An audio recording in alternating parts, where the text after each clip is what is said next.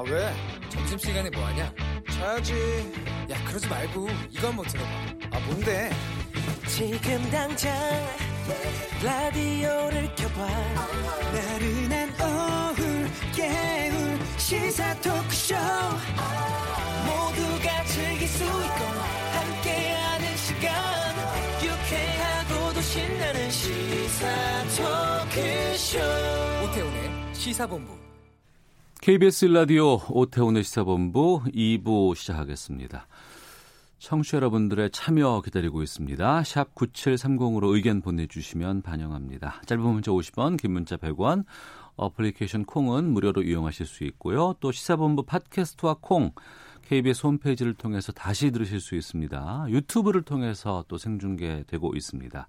일라디오 혹은 시사본부 이렇게 검색하시면 영상으로 방송 모습 확인하시고 유튜브 댓글로도 의견 보내주실 수 있습니다.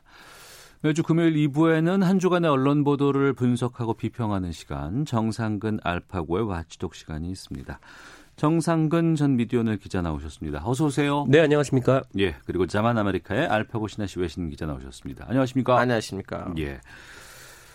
경향신문이 기업으로부터 협찬금을 받기로 하고 기사를 삭제한 일이 공개가 됐습니다. 언론계 큰 파장 일고 있고 이것 때문에 사장도 좀 사퇴를 한 것으로 알고 있는데. 네. 정상 기자가 좀 정리를 좀 해주세요. 네, 이 경향신문이 이 파리바게뜨로 잘 알려진 그 SPC라는 회사와 관련된 기사를 준비를 했던 모양입니다. 이게 네. SPC로서는 좀 좋지 않은 기사였던 모양이고 이 경향신문은 해당 기사를 그 일면 등에 이제 배치를 할 계획이었는데 어 그런데 이 기사가 이제 실리지 않았던 거죠. 음. 음, 알고 보니까 이 기업에서 그러니까 SPC라는 회사에서 기사를 빼주는 대가로 이 경향신문에 협찬을 약속을 했고 네. 이 사장과 광고국장이 이를 받아들여서 네, 기사가 올라가지 않았던 겁니다. 그리고 이를 편집국장에게 전달을 했고 이 편집국장은 이 일을 제기하지 않고 그냥 사실상 받아들인 것으로 그렇게 알려져 있고요. 어, 그리고 해당 기사를 작성한 기자에게 이 얘기가 또 전달이 됐고 음. 어, 이 기자는 받아들일 수 없어서 회사에 사표를 제출을 했습니다. 어. 어, 그리고 내부에서 이 사표 제출로 인해서 이 얘기가 알려졌고, 이 경향신문 기자들이 긴급 총회를 열어서, 어, 사장, 광고국장, 그리고 편집국장의 사퇴를 요구를 했고, 어, 이들이 이를 받아들여서, 네, 지금 이제 현재까지 지금 오게 된 그런 상황입니다. 네. 기업에서 협찬해 줄 테니까 기사를 좀 빼달라는 그 기사 내용이 뭐였어요?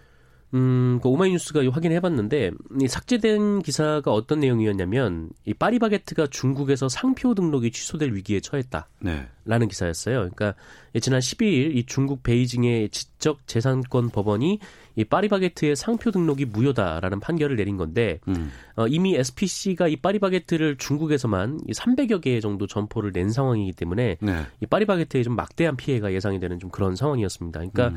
어, 정확히 얘기하면 이 기사가 SPC가 SPC를 비판하기 위한 기사라기보다는 네. 이 중국의 좀 황당한 행정이 주요 비판 음. 대상이었다고 보는 게 좀 맞을 것 같은데 어, 그러면 이제 SPC는 이 기사가 나가지 않는 것이 좀 기, 기, 기업 이익에 좀 맞다고 판단한 것 아, 같습니다. 왜냐면 나오면 주식에서 떨어지거든요. 주식 예, 아, 주식 주가가 떨어진다. 예, 예, 예. 그런 영향들이 있으니까 아무리 그 회사를 가지고 비판하지 않아도 네. 경제적으로 영향을 미치니까 기업 입장에서는 그런 부탁을 하는 거는 이제 논리적으로 보여요. 이렇게 말씀드릴게요. 그러면 그 기업이. 기업의 입장에서 말씀하시는 예, 거죠. 기업의 입장에서 맞죠. 음, 근데 그렇다고 해도 협찬금을 협찬금 금액은 어느 정도로 지금 뭐 나온 게 있나요? 제가 추정이? 듣기로는 5억 원 정도로 아, 알고 그래요? 있습니다. 네. 5억 원이면 뭐 괜찮아.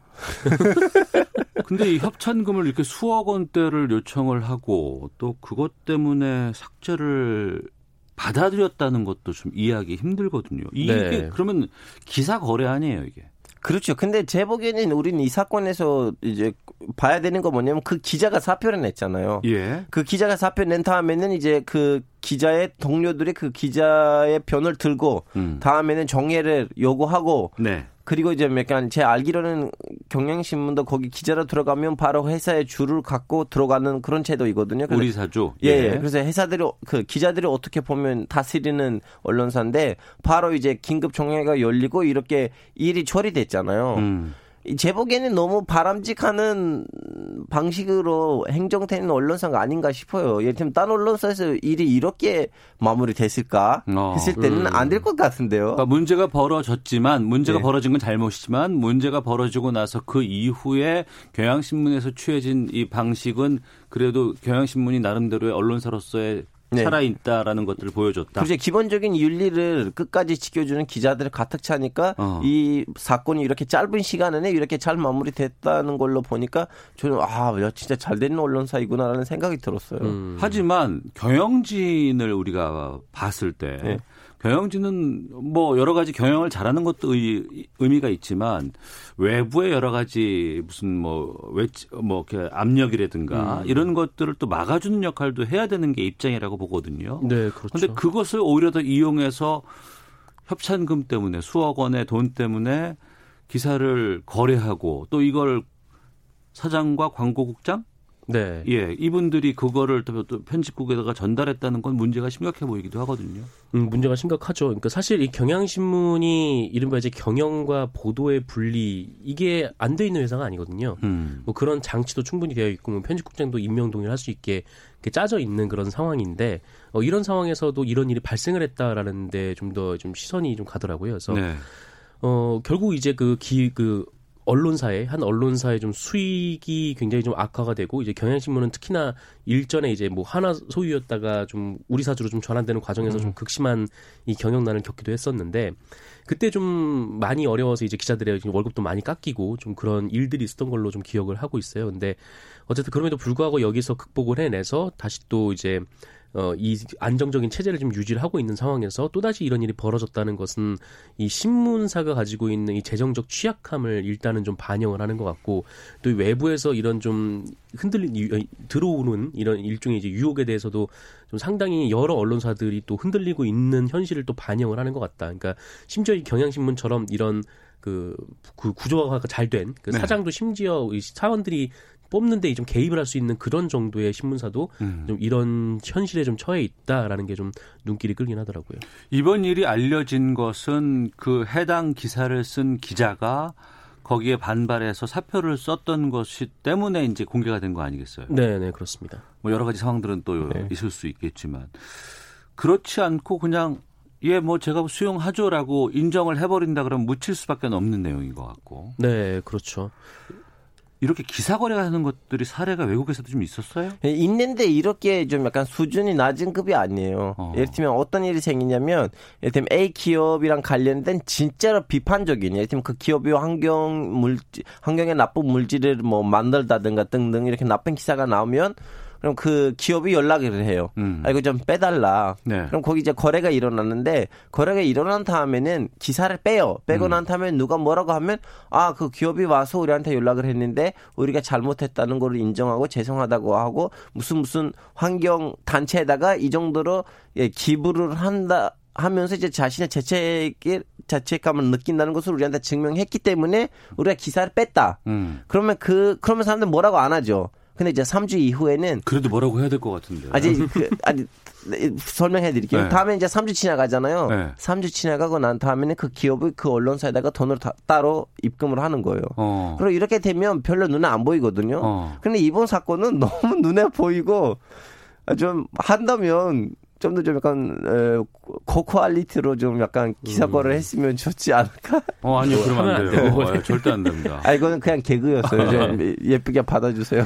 거기다가 이게 드러나서도 문제지만 또 네. 공공연하게 이런 협찬금을 빌미로 해서 기사를 쓸 수도 있는 여지가 있지 않을까라는 좀 우려가 들기도 하거든요. 맞아요. 어, 실제로 그런 일이 있죠. 그러니까 어. 특히 이제 지난 정부 같은 경우에는 정부로부터 돈을 받고 이 지면을 아예 한 면을 통틀어서 음. 이 이른바 이제 어떤 행정 부처가 추진하는 정책들을 기사로 쭉 쓰고 마치 음. 이제 기자가 어떤 목적을 가지고 취재를 한 것처럼. 음. 네. 근데 하지만 알고 보니까 그 사이에 이제 돈이 거래가 오갔던 음. 그러니까 일종의 이제 광고가 아예 기사처럼 지면 안으로 들어와 버린 그러니까 우리 저희 와치독에서도 좀 여러 번 얘기를 했었지만 그랬었습니다. 그런 일들이 좀 비일비재하게 벌어지고 있었던 거죠. 그리고 아. 뿐만 아니라 그러니까 그 아까 알파고의 기자가 얘기했지만 이런 일이 딱 드러나고 했던 것은 경향신문이니까 이게 가능했던 네. 일이라고 네, 저는 네. 생각을 하거든요. 그러니까 아. 이 다른 언론 같은 경우에는 뭐랄까요? 하여튼 제가 뭐 예전에 이제 봤던 사례들만 해도 뭐 어느 병원 병원들의 이제 공문을 쫙 돌리고 기자가 찾아갈 테니까 이 몇 천만 원을 주면 뭐 이제 그 신문 일면 아니더라도 내부 섹션의 일면 정도는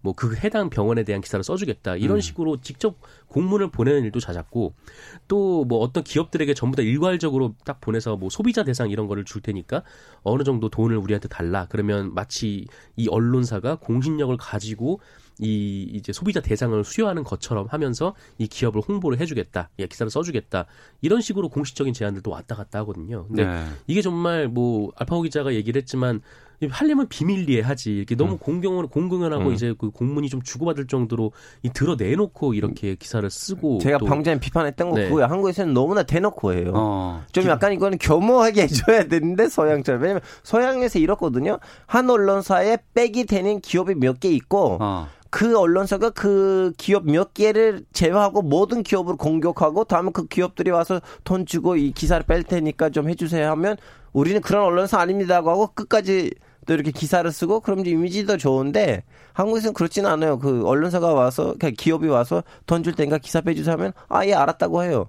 원래 성실하는 아, 기업이 다 그렇지 않아요. 절대 그렇지 않습니다. 아니 물론 물론 예, 예, 예. 이제 문제 문제 요지가 있는 언론사들은 음. 말씀드리는 거죠. 그래서 좀 약간 이 문제를 조금 더 어, 대놓고 하는 것이 좀 약간 사람 기분은 그러니까 이런 것들이. 하나둘씩 공개가 되고 또 이런 파장들이 커지면 최근에 지금 이 뉴스를 이용하시는 분들의 이 수용자라든가 이용자의 입장에서는 언론에 대한 평가가 고스란히 반영이 되는 거거든요. 지금 그럼요. 네. 8998님께서도 신뢰도가 높다고 생각한 언론이었는데 아쉽네요. 그래도 이게 세상에 알려지고 사장도 물러나기로 한 것은 다행으로 여겨집니다. 정말로 이렇게 마무리된 것은 경향신문이라 가능한 일 아닐까요?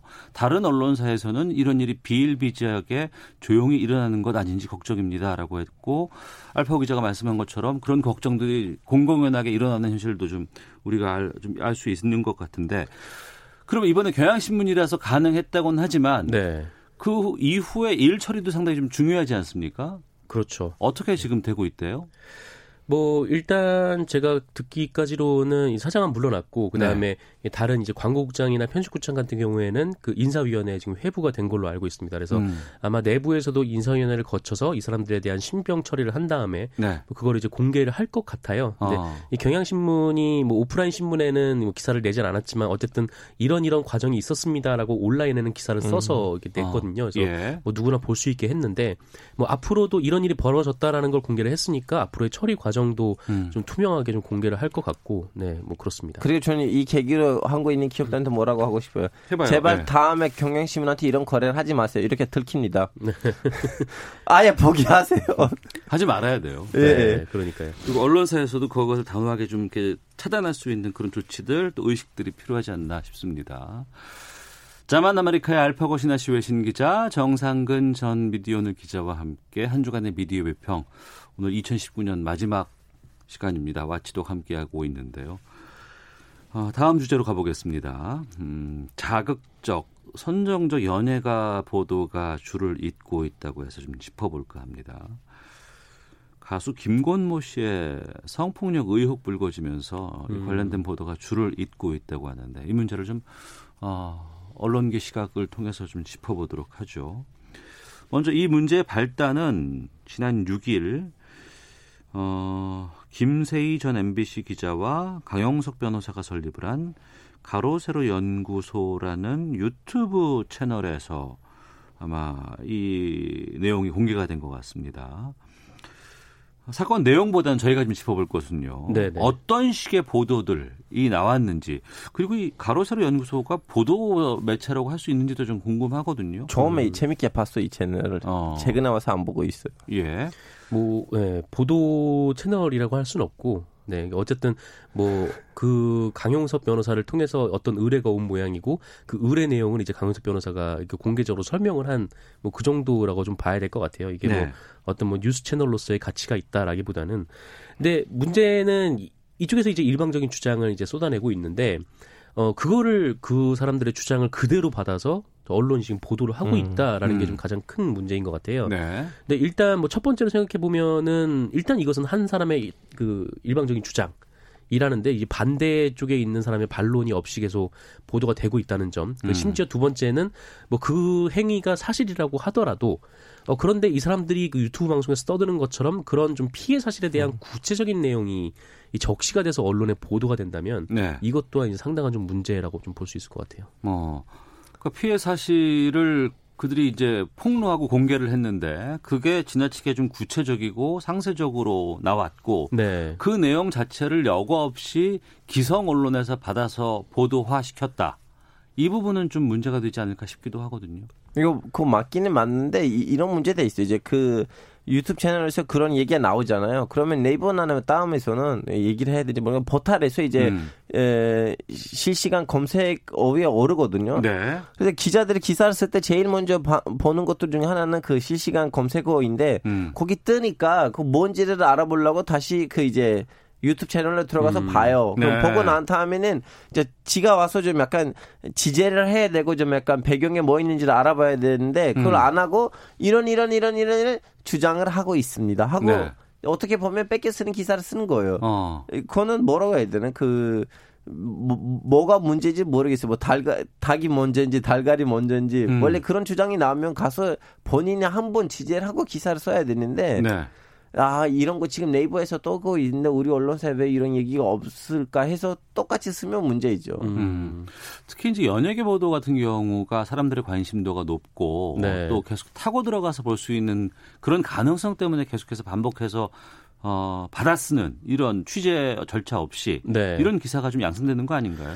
그렇죠. 뭐 아예 뭐 받아쓰는 것도 받아쓰는 거고 그리고 전에 이제 뭐 그 고 설리 씨나 뭐 고 구하라 씨 사례에서도 마찬가지였듯이 그냥 그들의 사생활을 아무런 죄의식 없이 퍼와서 그것을 이제 전시해 놓는다라는 것도 좀 상당히 문제인 거죠. 근데 음. 이런 식으로 그러니까 어떤 좀 뭐랄까 하여튼 뭐 사회적인 그런 가치라든지 아니면 공동체로서의 그런 중요한 가치들에 대해서는 전혀 생각하지 않고 그냥 이런 것들을 전시함으로써 그러니까 독자들 앞에서 그냥 내놓음으로써 굉장히 이 사건 자체를 희화화시키고 또 어, 별것 아닌 것처럼 그러니까 특히 이, 이 사건 같은 경우에는 좀 가십화시킨 경향이 있다는 거죠. 그러니까 이 좀 뭐랄까 좀 입에 담기는 좀 어렵지만 이걸 관련된 그 언론사의 기사의 제목들이 좀 상당히 부적절하고 또 가십화된 것이 많아요. 좀 어. 딱 보면은 어그 제목 자체가 너무 야하고 막 궁금증을 유발해서 막 클릭을 하도록 유발하고 그런 것들이 좀 상당히 많거든요. 근데 그런 거를 그러니까 그 온라인을 통해서 실었던 매체들이 뭐 이름만 들으면 좀 잘 모르겠는 그런 매체들을 수준을 넘어서서 음. 뭐 서울신문이라든지 뭐 국민일보라든지 조선일보라든지 뭐 한국경제 뭐 매일경제 어, 이른바 이제 거대한 편집국을 가지고 있고 또 그런 그 충분한 게이트키핑이 가능한 곳에서도 이런 일이 벌어지고 있다는 게 네, 가장 큰 문제라고 그러면. 이제 제 보기에는 연예인들이 이제 자기 사생활이 언론에 나왔다는 건 문제 아니에요. 왜냐하면 연예인들이 이제 텔레비에 나오니까 국민으로부터 사랑을 받고 사랑을 받다 보니까 국민이 그 연예인들의 모든 것을 알고 싶어요. 왜냐하면 사랑하니까. 음. 그러다 보니까 이제 언론이 그 언론 윤리의 그 본리 내에서는 그 연예인들의 생활을 우리한테 이제 갖다 줘야 되는데 거기서 이제 가끔씩 어떤 윤리가 없는 기자들이 어, 말하자면 이제 찌라시를 가지고 이상한 기사를 쓰면 그럼 이거 이제 포털에 나오잖아요. 그럼 네. 또 다른 기자가 그것을 진짜 가서 좀 지재를 해야 돼. 지재하지 못해도 안 그래도 그- 그 연예인의 기, 뭐지 그 기획사나 아니면 소속사에다가 연락을 해서 이런 이런 거 지금 유튜브나 아니면 포털 사이트에서 떠들고 있는데 음. 어떻게 하세요? 어떻게 입장하세요? 그 한 문장이라든가 네. 밑에다가 써야 되는데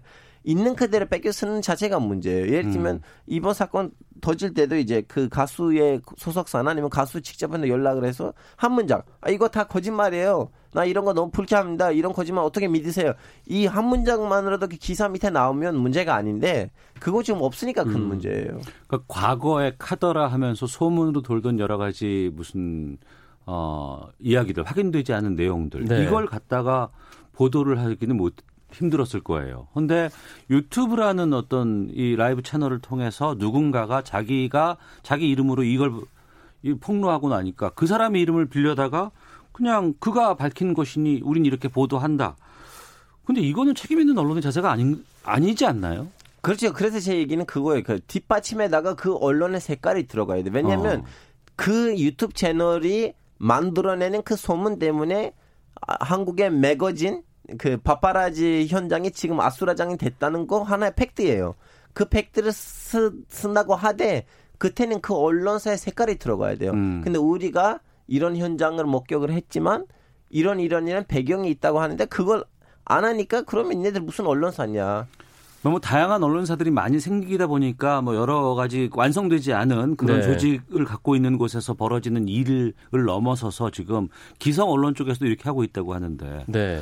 데스크에서 이런 것들을 좀 제어할 수 있는 권한이 있지 않습니까? 제어하지 않는다라고 보는 게 가장 이제 정확한 거죠. 그러니까 우리가 흔히 얘기하는 이른바 이제 신문에 나오는 이제 기사의 보도 내용 그리고 온라인에 있는 이른바 이제 abusing이라고 하죠. 가십성 보도들이 나오는 이런 내용들이 전혀 gatekeeping 과정이 그러니까 이 기사를 검사하고 그다음에 확인하고 그다음에 출고되는 이 과정이 전혀 시스템이 다른 거예요. 그러니까 음. 그 전에 신문 같은 경우에는 뭐 기사가 써서 그다음에 무슨 부장이 보고 그다음에 국장이 보고 그다음에 또 다시 또 기자가 보고 막 이렇게 그렇게 해서 이제 몇 단계를 거쳐서 반응하는 시스템이라면 이거 같은 경우에는 어떤 사람 그러니까 뭐 특별히 이제 취재 과정을 하지 않는 사람이 이 최대한 단시간 안에 많은 기사를 써서 내보내는 게 목적 이라는 거죠. 네. 또 그렇게 또 조직이 운영되고 그런 조직 운영 방침이 이제 몇 번 계속 이제 미디어 오늘을 통해서 보도가 된 바도 있고요. 네. 음. 그 지면지에 있는 편집부하고 언론 온라인의 편집부가 다른 언론사들은 너무 많아요. 어. 그래서 좀 약간 편집부에 있었던 그 지면지를 가지고 편집하는 사람들이 주로 조금 더 언론 윤리가 조금 더 강한 사람들이고 네. 온라인 쪽에 있는 사람들이 조금 더 뭐 클릭수를 때리니까 그런 음. 과실이 좀 약간 있기도 하고. 근데 그 가장 황당한 거는 두 가지가 같은 언론사 안에 있다라는 거죠. 네. 네. 네, 그러니까 한쪽에서는 어막 저널리즘 얘기하고 이제 폼저널리즘 얘기를 하고 있는데 저쪽에서는 전혀 저널리즘 같지 않은 일들이 벌어지고 있는 거예요. 음. 뭐 심지어 뭐 어, 저희가 그때 예전에 이제 봤던 그 문건, 그러니까 어떤 대형 언론사가 이른바 이제 어뷰징 팀에 이제 지시하는 문건들을 쭉 보면은 뭐 최대한 빨리 써라. 그 다음에 거의 이제 긁어 오되 몇 가지만 바꿔서 이 표절에 걸리지 않게 써라. 이런 식으로 구체적인 지침까지 다 내려보내고 있었거든요. 음. 네. 또 그런 벌어지고 양산하는 것은 또 포털을 통한 어떤 수익 창출의 모델로도 볼수 네, 있는 네. 그런 그런. 시각이 있기 때문에 아마 이런 일들이 벌어지는 것 같은데 게다가 최근에는 뭐 여러 가지 뭐 기성 미디어 외에도 뭐 신매체라든가 뭐 유튜브를 통해서 뭐 아니면 페이스북을 통해서 다양한 의견들 기사 같은 것들이 이제 많이 좀 이렇게 보편화되고 있는데 근데 특히 이제 유튜브로 우리가 좀 이렇게 특정해서 보기는 좀 힘들 수도 있겠습니다만 네. 그 안에서 좀 가볍고 재미나고 좀 말초적인 것들을 통해서 사람들이 많이 클릭을 하고 그걸로 또 수익을 또 유도를 하잖아요. 네. 유튜브 채널에서는 그렇게 해서 수익을 유도하고 또 그거를 또 기성 언론들이 받아 쓴다는 건 어찌 보면 유튜브라든가 이런 기성 언론과 공생 관계가 있지 않나라는 좀 우려가 들기도 하거든요. 야, 그거긴 그러긴 한데 이, 이런 문제가 있어요. 지금 유튜브에서 이제 나름 자기네들끼리 언론하고 하지만 언론인지 모르겠어요. 그런 활동을 하는 사람들 제가 몇 번 얘기를 해봤는데 이런 자극적인 기사를 어떻게 쓰냐. 이제 그분들 주로 뭐 압구정이나 그런 데 가서 특정 지역군들이란 얘기를 하고 돈을 좀 주고 그 사람들한테 좀 약간 반진실 반찌라시를 듣고 그걸 영상으로 내보니까 클릭 수가 많이 들어오거든요. 그럼 예. 그때 내는 돈의 두 배를 이미 그 영상으로 장출하니까 어쩔 수 없이 좀 약간 음. 이 비윤리적인 에, 콘텐츠를 만들게 되는 그런 악순환이 된 거예요. 이제 여기서는 기성 언론이 여기에 이제 합류되지 않고 오히려 이 악순환을 깨뜨려야 됐는데 네. 그걸 못 하고 있어요. 어, 청취자 의견 좀 소개해드리겠습니다. 5698님, 사법개혁과 함께 언론개혁이 국민들의 주요 관심사임을 명심하고 언론인들의 자정이 절실히 요구됩니다. 유튜브로 함께하고 계시는 아름다운님께서 이런 일의 배경에는 먹고 살아야 하는 언론사의 팍팍한 현실이 자리 잡고 있겠죠. 언론 스스로 경영 환경 개선에 나서야 할 때입니다 라고 의견 주셨습니다. 어, 언론을 바라보는 국민들의 눈높이는 상당히 높아져 있고 네. 또그 눈높이를 기성 언론들, 현 언론인들이 충족시키지 못하고 있는 지금 시기가 아닌가 싶습니다. 어떻게 하면 좀 우리가 그 국민들 관심 속으로 다시 들어갈 수 있을지 또 어떻게 하면 좀 정도로서의 언론의 역할을 할 수 있을지에 대해서 2019년 마지막 끝으로 두 분께 좀 질문 드리도록 하겠습니다. 알파고 기자부터. 언론을 일종의 돈으로 버는 직업으로 생각하지 마시고 민주주의를 지켜줄 수 있는 음. 성스러운 직업으로 여겨야 됩니다. 네. 성스러운 직업이에요. 예. 저 그렇게 생각합니다.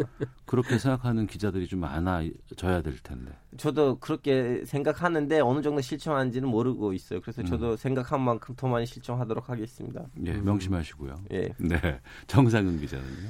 어, 정말 뭐, 어느 기자든 뭐 이렇게 잘 취재를 해서 그리고 정확한 보도를 하고 싶어 하지 않는 기자가 어디 있겠습니까? 근데 어쨌든 이 기자들이 뭐 자신의 역량과 그런 그 저널리즘을 발휘할 수 있도록 이른바 이제 플랫폼이라고 하는 언론사들이 그 역할을 충분히 제공을 해줘야 되는데 음. 너무 그 이른바 이제 뭐 그 클릭 하나 그러니까 뭐 푼돈 하나 이렇게 벌기 위해서 좀 저널리즘을 이제 내팽개치는 뭐 그런 행태는 좀 자중을 하고 근데 결국 이런 것들이 또 자기 자기 자신들한테 또 대가로 돌아오는 게 또 신문의 또 구독자 수도 많이 줄어들고 또 기성 언론의 또 구독자 수도 굉장히 좀 많이 줄어들었잖아요. 그래서 이런 일들 하나 하나가 결국 다 자신에게 다시 돌아온다는 걸 좀 알고 네 지금이라도 좀 정도 의 길을 걸었으면 좋겠다는 생각이 듭니다. 네. 2019년 언론은 상당히 좀 힘든 한 해였지 않았나 생각이 좀 들었습니다. 주간 미디어 비평 watchdog 정상근 전 미디어오늘 기자, 자만 아메리카의 알파고 신하 씨 외신 기자 두 분과 함께했습니다. 두 분 올 한 해 좋은 의견, 다양한 의견들 잘 들었습니다. 고맙습니다. 예, 고맙습니다. 감사합니다. 헤드라인 뉴스입니다. 국회는 오늘 본회의를 열고 신속 처리 안건으로 지정된 공직선거법 개정안에 대한 표결에 들어갈 것으로 예상됩니다. 더불어민주당은 총선이 불과 4개월도 채 남지 않아 더는 기다릴 수 없어 필리버스터를 무릅쓰고 과반수 합의로 표결할 수밖에 없다고 말했습니다. 자유한국당은 민주당과 소수 야당으로 구성된 4 플러스 1 협의체의 선거법 개정안이 본회의 통과를 앞두고 있는 것과 관련해 대국민 사기극 누더기 괴물 선거법이라며 강하게 비판했습니다.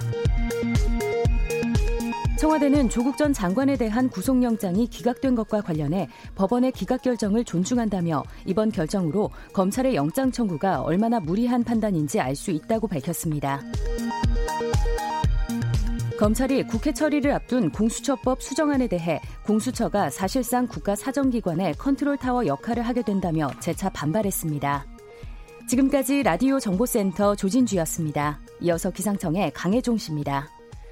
네, 먼저 미세먼지 정보입니다. 대륙에 맑고 깨끗한 공기가 흘러들어 대기 환경 상태가 더없이 좋습니다. 미세먼지 농도 보통 내지 좋음 단계인데요. 영남 제주는 파란빛, 대다수 지역 그 밖의 지역은 초록빛 일색입니다. 서울과 인천, 대전의 미세먼지 농도 1세제곱미터당 28 마이크로그램, 대구 17 마이크로그램 등을 기록 중입니다. 내일도 대기 상태가 보통 수준일 걸로 예상됩니다. 오늘 전국이 맑겠지만 호남과 제주에는 가끔 구름 많이 끼고 제주 산지의 경우는 눈 날림 현상이 있을 수 있겠습니다.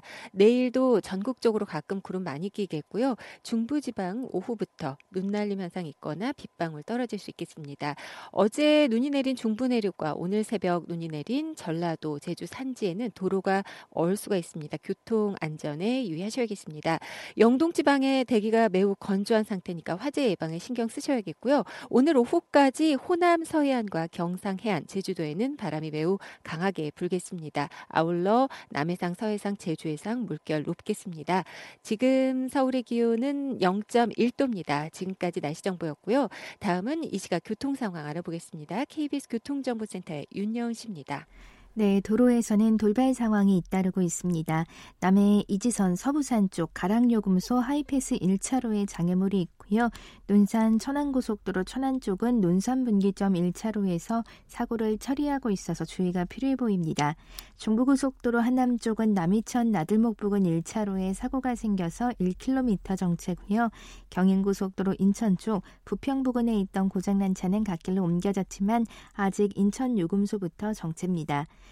경부고속도로 부산 쪽은 영동 3차로에 승용차가 고장으로 서 있고요. 서울 쪽은 남사에서 오산 그리고 전 시간에 있던 사고 여파로 신갈 분기점에서 서울 요금소 쪽으로 정체가 심합니다. 서울 시내에서는 강변북로 일산 쪽입니다. 반포대교 부근 4차로에 화물차 사고가 있어서 동호대교부터 밀리고요. 구리 쪽은 가양대교에서 반포까지 정체입니다. 올림픽대로 잠실 쪽은 방화대교와 가양대교 사이 4차로에 사고가 생겨서 일대 혼잡합니다. KBS 교통정보센터였습니다.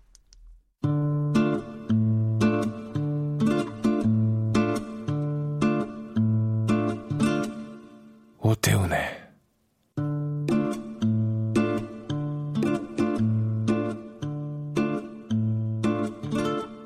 시사본부. 네, 2019년이 며칠 남지 않은 연말입니다. 아, 한 해 동안 우리가 누구에게 기쁨이 되었을지, 또 누군가의 속을 든든히 채워주는 밥이 되었던 적이 있었는지 돌아보게 되는 시기죠. 서로에게 밥이 되어주는 사람들, 어, 봉사활동을 하는 분들을 찍은 한 보도 사진의 제목이 이렇게 달려 있었습니다. 시사본부 금요초대서 춥 고 가난한 분들에게 따뜻한 밥이 되어 주시는 분들을 오늘 시사본부의 마지막 금요 초대석으로 모셨습니다. 가깝습니다. 여의도에서. 가까운 곳에 영등포에 위치한 무료 급식소가 있는데요. 토마스의 집입니다. 이곳에 김종국 주임 신부 그리고 박경옥 총무님 두 분과 함께 말씀 나눠보겠습니다. 두 분 어서 오십시오. 네, 안녕하세요. 안녕하세요. 반갑습니다. 네, 반갑습니다. 반갑습니다. 이렇게 스튜디오까지 나오게 해서 죄송하고요. 그래도 나와 주셔서 정말 진심으로 감사드립니다. 먼저 그 토마스의 집이 어떤 곳인지 김종국 신부님께서 좀 소개해 주셨으면 좋겠습니다. 네. 토마스 집은 예. 이 마태복음 25장에 보면 예. 이 배고픈 사람인 예수님께 대접할 수 있도록 어. 그런 얘기가 있거든요. 예, 예. 그러니까 내가 배고팠을 때 너희 나를 찾아줬느냐. 어. 그런 말씀이 거기 있었기 때문에 예. 그 말씀에 비해서 우리가 정말 배고픈 사람을 음. 따뜻하게 우리님들에게 사랑의 큰 은총이 드러날 수 있도록 네. 그들에게 우선 배고픈 사람은 배가 불러야 되거든요. 어. 그러니까 한 끼라도 네. 배부름을 주기 위해서 그런 사랑이 드러났으면 좋겠다는 어. 그러한 이론 속에서 시작했습니다. 예. 그러니까 토마스의 집이 노숙자들이라든가 사회에서 어려운 분들, 그렇죠. 지금 그러니까 배가 고픈 분들, 이분들을 위한 무료 급식소 이렇게 좀 저희가 이해를 하면 될 것 같고 아마 많은 분들께서 알고 계신 분들도 계실 것 같은데 최근에 좋은 소식이 하나 들렸었어요. 제가 이거부터 좀 여쭐게요. 이거는 어, 박경옥 총무님께 좀 여쭤볼까 하는데 네. 이 토마스 집에서 자원봉사를 하고 있는 정희일 할머니께서 이번에 LG에서 주는 의인상을 수상했다고 하는데 그 정희일 할머님 좀 소개해 주세요. 네. 어, 30년 가까이를 봉사생활을 하시면서 어, 저희들의 봉사자들한테 굉장히 기감이 되고 계세요. 네. 그러니까 이제 지금이야 연세가 워낙에 드셔서 그런 네. 상황은 아니지만 예전에 보면은 어, 완전 개근이에요, 진짜. 음. 아, 뭐 하루 쉬는 날은 저도 거기 뭐 완전 봉사는 16년이고 그 전부터 봉사는 했지만 네. 저랑 이렇게 매일 만나는 동안은 없었어요. 어. 그리고 뭐 어디 병원을 가신다거나 그럴 때만 잠깐 잠깐 몇 시간씩 비셨지 그 부분만 봐서라도 엄마는 완전히 생활 자체를 봉사를 선두로 놓고 생활하시는 분 같았어요. 그래서 어. 저희 토마스의 집 봉사자들한테는 아주 큰 기감이 되고 있죠. 예. 어. 저희가 두 분과 함께 정희일 할머님도 좀 뵙고 싶다 생각을 했었는데 음. 올해로 연세가 95이시죠. 예, 아흔 그렇죠. 그렇죠. 아흔 일곱이 되시는 거지. 이제 만으로 아흔 아, 다섯입니다. 아이고 아이고 아이고. 예. 아, 이번에 LG 의인상 받으시고 어떤 말씀 전하셨어요?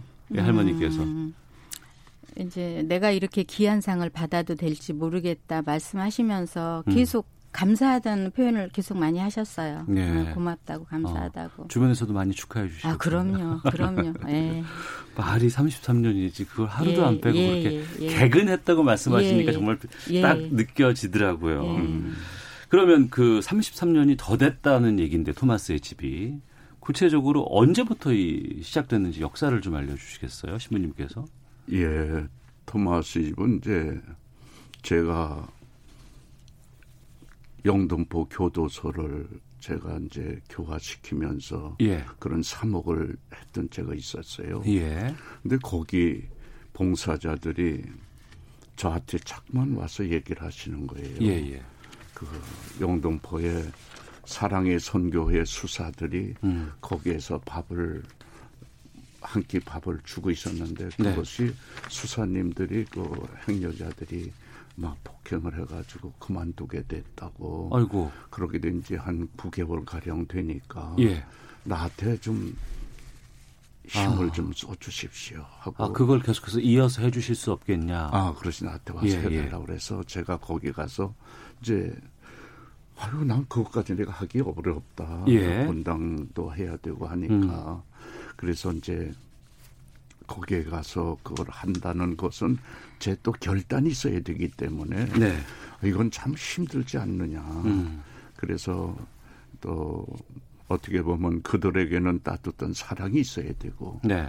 또 어떤 뭐는 밥을 짓기 위한 어떤 재료도 있어야 되겠고 어. 그게 다 돈이거든요. 그렇죠. 그러니까 그런 것을 내가 갑자기 어서 하느냐. 어. 그래서 이제 그런 것 때문에 고민을 하면서 예. 있다가 그래 그럼 합시다 하고 그 몇 명의 그 후원자들이 왔을 때 예. 그렇게 하도록 했었죠. 그때가 언제였어요? 몇 년도였어요? 그러니까 이제 그때가 1993년 그 어. 조- 전이죠. 그때 예, 예. 예, 시작했으니 그 전에 이제 이제 하면서 거기에서 이제 그분들한테 그런 어떤 결론을 짓고 제가 문을 닫은 지 9개월 만에 음. 거기를 제가 방문을 했죠. 아, 문 닫고 나서 다시 열겠다고 생각하시고 네. 그곳을 찾아가셨군요. 예. 그런데 어. 뭐 가보니까 예. 환경이 이게 말이 아니고 어. 좀 힘든 그런 입장이라서 예. 이거를 한다는 게 얼마나 힘든가. 예컨대 수저 하나라도 다시 다 사야 되고 예. 모든 게 결국은 내가 그만큼 사, 뭐 사업하는 사람도 아니기 음. 때문에 네. 그런 거를 한다는 게 결코 쉬운 일은 아니었죠. 음. 그래서 그러한 어떤 거를 이제 어려움을 딛고 네. 그럼 하자. 음. 그래서 이제 시작했던 거예요. 그게. 시작할 때는 뭐 그런 마음으로 하셨겠지만 음. 지금까지 이게 이어져 올 거라고는 그때 예상하셨어요? 아유, 그건 못하겠다. 그때는 정말 힘들어가지고 예. 어느 정도 힘들었냐면요. 어. 쌀을 이제 사다가 밥을 해주니까 쌀을 사야 되는데 예. 그 가장들의 예. 그 아픈 마음을 그때 제가 저는 신부이기 때문에 가장이 어. 아니지 않습니까? 예, 예. 그런데 이제 그때 제가 그걸 체험했어요. 어. 뭐냐면 얼마나 내가 힘들었는지 쌀을 쌀집에서 외상을 얻으면 한 1, 200 정도 외상을 얻어놓고 나중에 그걸 또 제가 갖다 갚아야 되고 예. 또 그걸 또, 또 얻어야 되고 이렇게 하는 이게 아주 바퀴 돌듯이 이렇게 했는데 예. 이제 그렇게 하다 보니까 이제 그것이 결코 쉬운 것은 아니기 때문에 어. 또 반찬도 하는데 그 봉사자들이 와서 해주는데 봉사들이 레지오 단원들이 와서 해줬는데 네. 처음에는 근데 이제 그렇게 하다 보니까 또참 힘이 들고 음. 어려움이 많이 있었죠. 네. 그래서 꿈에 어. 오직하면 신부 꿈에 예. 자다가 일어나면서 잠꼬대 때 주님 쌀. 그래서 아이고 웃어야 되는 대목은 아닌 것 같습니다만. 아니, 아니, 어, 예, 예. 웃을 수 있는 대목이 들어요. 어. 근데 주님 쌀 하는 이, 이거를 제가 그냥 얼떨 그, 그 잠꼬대 그렇게 예. 할 정도로. 어. 그러니까 그것이 얼마나 그 지금 뭐 이거 청취자들은 듣기만 하시니까 그러시겠지만은 예. 그 당시에 그런 느, 가, 그런 것을 가지고 있는 그 어. 입장에서는 주님 쌀이라는 이 단어가 예, 예. 굉장히 저에게는 어. 기도였습니다. 예. 부담도 되셨고 어려움도 있지만 이걸 또 내가 끌고 가야 된다는 그렇죠. 네. 런 생각도 있었기 때문에 아마 네. 그런 주님 쌀이라는 잠꼬대가 나오지 않으셨을까 싶기도 한데요. 네. 그럼 구체적으로 토마스 집이 어떻게 운영되고 있는지 이건 박종무께서 좀 말씀해 주세요. 어떻게 운영하고 있는 거예요 지금? 어, 저희는 에, 목요일하고 일요일은 네. 아, 저희가 쉬고요. 네. 근데 일요일도 한 3년 전부터 지금 쉬는 거거든요. 사정이 생겨서 그러니까 그 전까지는 목요일만 쉬었었거든요. 네. 그리고 이제 운영 받침 운영 방침은 어, 저희들은 이제 뭐 이제 완전 정부 지원이 없기 때문에 후원금으로 이루어지고 있어요. 아, 정부에서 일정 정도의 지원 같은 거 안 받으세요? 아, 예, 뭐 운영비에 대한 지원금은 전혀 없고 어. 네, 지원이라 하면은 영등포 구청에서 어, 쌀 120호대를 저희가 매달 75만 원을 내고 사고 있어요. 그러니까 좀 싼 가격에 저희가 구입을 구입해 받는 거죠. 예. 그 부분은 저희가 지원이 없습니다. 그러니까 이거는 이제 십시일반 어. 후원금으로 해서 저희 토마스의 집은 운영이 된다고 보시면 돼요. 그러니까 매일 매일 점심을 제공해 주시는 거 아니에요? 네, 예, 네, 그렇죠. 몇 시부터 몇 시까지 식사를 하실 수 있어요? 음, 아침 준비는 보통 뭐 6시, 7시부터 시작을 해가지고 네. 우리님들 식사 시간은 11시 반부터 2시 반까지 3시간을 하고요. 네. 그 시간대 오시면은 누구든지 다 식사는 하실 수 있어요. 어. 근데 이제 식사하시는 분들, 이용하시는 분들은 뭐 이제 예를 들어 노숙인 분들 또 그 쪽방 저희 뒤에 쪽방촌이 한 5, 600 세대가 사시거든요. 영등포 쪽방촌, 예. 쪽방촌이 바로 뒤에 있습니다. 예, 예, 예. 그 쪽방 주민들 또 아침에 왜 일용직 근로자들이 거기 인력 사무실이 많아요. 역 예, 주변에 예. 아. 나오셨다가 일 못 나가시고 식사하시고 가시는 분들이 꽤 되시는 것 같아요. 음, 박종무님께서 앞서서 식사하시는 분들을 우리님이라고 네, 표현하셨어요. 네. 아 예. 그렇게 말씀하세요? 아니, 저 애칭으로 제가 어, 아, 뭐 노숙자 노숙자 할 수는 없잖아요. 예, 그래서 예. 그냥 예쁘게 부르고 네, 있어요. 아, 우리님 하시니까 네. 그분들도 좀 마음이 좀 많이 좀 좋으실 것 같아요. 좋아하죠. 예, 네. 예. 그럼 하루에 몇 분 정도가 오세요? 그러니까 아 저기 봄, 여름, 가을은 500분 정도 식사하시고 지금 매일 500분이. 예 예예. 예, 지금 이제 겨울철은 한 400분 정도 식사하시고 예. 어, 그러고 있어요. 500분의 급식량이라 그러면은 어마어마한 양 아닌가요? 음, 쌀은 음, 쌀은 한 가마니 내지 이 그러니까 1000kg가 들어갈 때가 있고 한 가마니 80 8, 80kg가 들어갈 때가 있고 예. 어 100kg가 들어갈 때가 있고 그러죠. 어. 그걸 몇 분이서 그러면 준비를 하시는 거예요? 음, 저희 봉사자는 하루에 자연스럽게 수월하게 하려면 20에서 25분 봉사자가 있어야 돼요. 네. 그리고 이제 식당 쪽은 따로 맡아서 하신 분들이 따로 계시고 아, 식당에서 요리하시는 분들은 따로 요리하고 어, 밥하시는 분들 예. 네, 따로 계시고 이제 나머지는 배식 봉사하시고 예. 어. 그런데 매일매일 이걸 해야 되는데 그렇죠. 자원봉사자분들께서 어떨 때는 좀 참석하기 힘든 분도 계실 것 같고 아니면은 식수 인원이 갑자기 그때는 좀 늘 때도 있지 않습니까? 네. 근데 그걸 안정적으로 유지하는 것도 상당히 좀 힘들지 않을까 싶은데요. 그래서 그, 그거는 그러 니까 이제 저도 그걸 볼 때는 예. 제가 우리 총무님에게도 감사드리는 것 중에 하나는 음. 제가 먼저 했을 때는 총무님이 오시기 전에는 네. 이 총무를 형제를 시켰거든. 예, 예. 그랬더니 형제가요 보증금까지 다 거다가 다 투자했어요. 어. 그리고 다음에 옮길 땐 보증금을 내가 또 다시 구해서 그걸 해야 되는 이런 어려움이 있었고요. 예. 그래서 제가 그걸 느끼면서 뭐냐면 가정은 역시 어. 자매들이 가정을 돌봐야 되겠구나 하는 거를 예, 예. 제가 우리 총무를 보면서 어. 거기서 또 아주 좋은 진리를 깨우쳤어요. 예. 근데 예전에는 돈 안 받으셨는데 요즘엔 돈 받으신다고 제가 들었는데요. 음, 아, 요즘에가 아니라 2012년도일 거예요 아마 아. 그 200원씩 받던 이유가 200원 받으세요? 예예예 예, 끼니당 200원. 예. 예, 이제 한끼 어. 식사로 오실 때 예, 예. 근데 2015, 12년도에 갑자기 인원이 굉장히 많이 늘었어요. 500명 훌쩍 넘어섰거든요. 예, 예. 그런데 봉사하시는 분들이 너무 힘들어 하셨어요. 네. 그러니까 특히 설거지 부분은 음. 그 자리에서 꼼짝 않고 몇 시간을 설거지를 계속 해야 되는 거예요. 식판이 그 정도로 들어오면은 음. 그러니까 예를 들어 4, 500개 되다 보니까는 그래서 막 불만을 토하지 상황 자체가 좀 굉장히 급박했어요, 그때. 네. 근데 이제 저희 이렇게 카톨릭 모임 한 달에 한 번씩 하는 노숙인 모임이 있는데 음. 거기에 원장님들이 몇 군데가 이제 200원씩을 받으시는 분들이 계셨어요. 이제 그분들이 말씀을 하시더라고. 거기 총무님 조금 받아보면 아마 인원이 조금 절충이 될 겁니다. 네. 근데 사실 200원 받고 나서 저희 절충이 되고 그 원인은 또 첫째 저희 동시간대 바로 옆에 교회에서 급식을 같이 하는데 예. 거기서 드시고 토마스에 와서도 드셨는데 이제 그분들이 200원을 넣고는 이제 안 드시는 거지. 어. 그래 그래서 인원이 조금 조정이 됐었어요 그 당시에. 점심을 두 끼를 계속 드시는 아, 분들이 그렇죠. 두 끼가? 아니라 네. 와서 보시면은 그 양이 어마어마해요. 어. 저희들이 생각한 그런 부분. 많이 드세요? 그렇죠.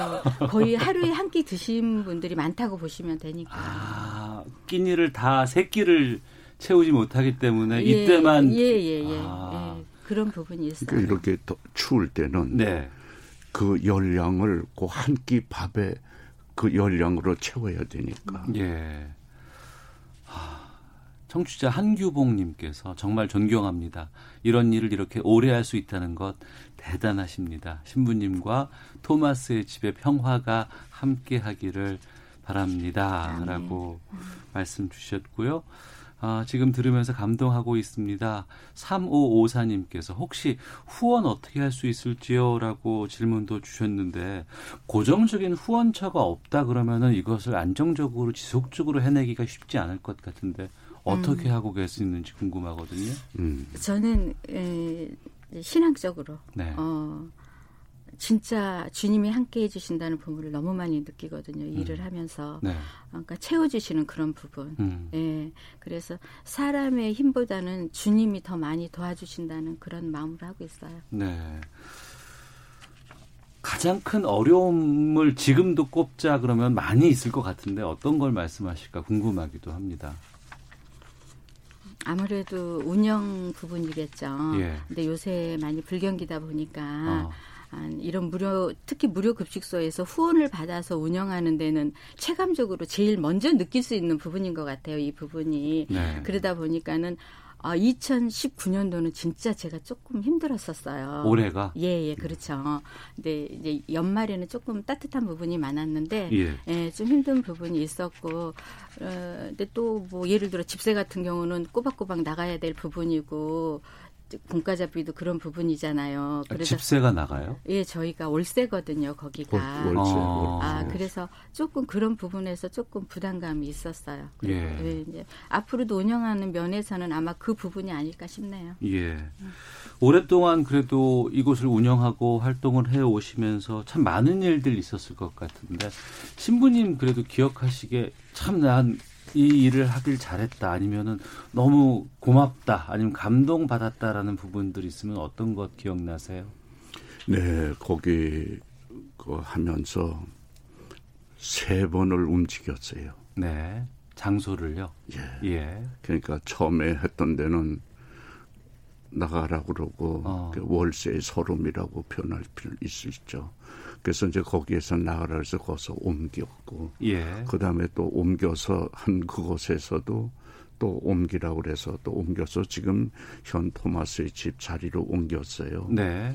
근데 그렇게 옮길 때마다 참으로 힘든 것이 이 장소 구하기도 무척 힘들고 어려웠고 음. 지금 우리 총무님 얘기하는 거를 이제 들으셨겠지만은 거기에서 있는 어떤 운영 문제라든가 이런 것도 또 그것을 집을 얻기 위해서는 이제 월세도 이제 나가야 되는 부분들이고 예. 또 거기 뭐 또 그 외에 많은 수도세 이런 모든 이런 것도 다 거기서 우리가 다 지불하고 나가야 되는 일정들 아니에요. 예. 이제 그렇게 하다 보니까 결국은 이제 그런 것들에 대한 모든 것이 이제 힘들었는데 음. 그러면서도 거기에서 보면 이 밥을 먹고 나가는 분들이 예. 신부님 잘 먹었습니다. 음. 지금은 힘들지만 네. 제가 조금 더 노력해서 잘 되면 갚아드리겠습니다. 음. 제가 갚아야 네. 다른 사람들이 따뜻하게 또 사랑의 밥이라도 먹지 않겠습니까? 예. 이런 그 말을 남겨주고 가는 사람들이 있을 때, 음. 아, 이게 천사가 들려주는 소리구나 네. 하는 그거를 느끼게 됩니다. 어. 박총무님께서도 좀 예. 이제 저렇게 그렇게 말씀하신 분 중에 한 분이셨나 봐요. 예. 어, 어떤 형제님이 지금 저희 토마스 집에 매달 제가 예전에 여기서 식사를 해결했습니다. 그러시더라고 음. 하루 오셔가지고 예, 예. 그러시고 나서는 매달 초코파이 다섯 박스를 보내주셔요. 네. 500 500인분을. 예, 예. 아, 그리고 이제 요새는 어쩔 때는 이제 뭐 깻잎 한 통도 보내주시고 하는데 어. 본인이 지방에서 어, 노동을 하시는 것 같더라고요. 음. 지방 현장에서. 예. 근데 그런 부분은 진짜 너무 가슴 따뜻하게 제가 선물로 받을 수 있는 부분인 것 같아요. 어. 그리고 저도 이제 뭐 아무래도 현장에서 일을 하다 보니까는 저런 그런 감동적인 면이 좀 많이 있잖아요. 예, 예. 근데 한 2년 전에 에, 부천에 사신 수급 받으신 어르신인데 음.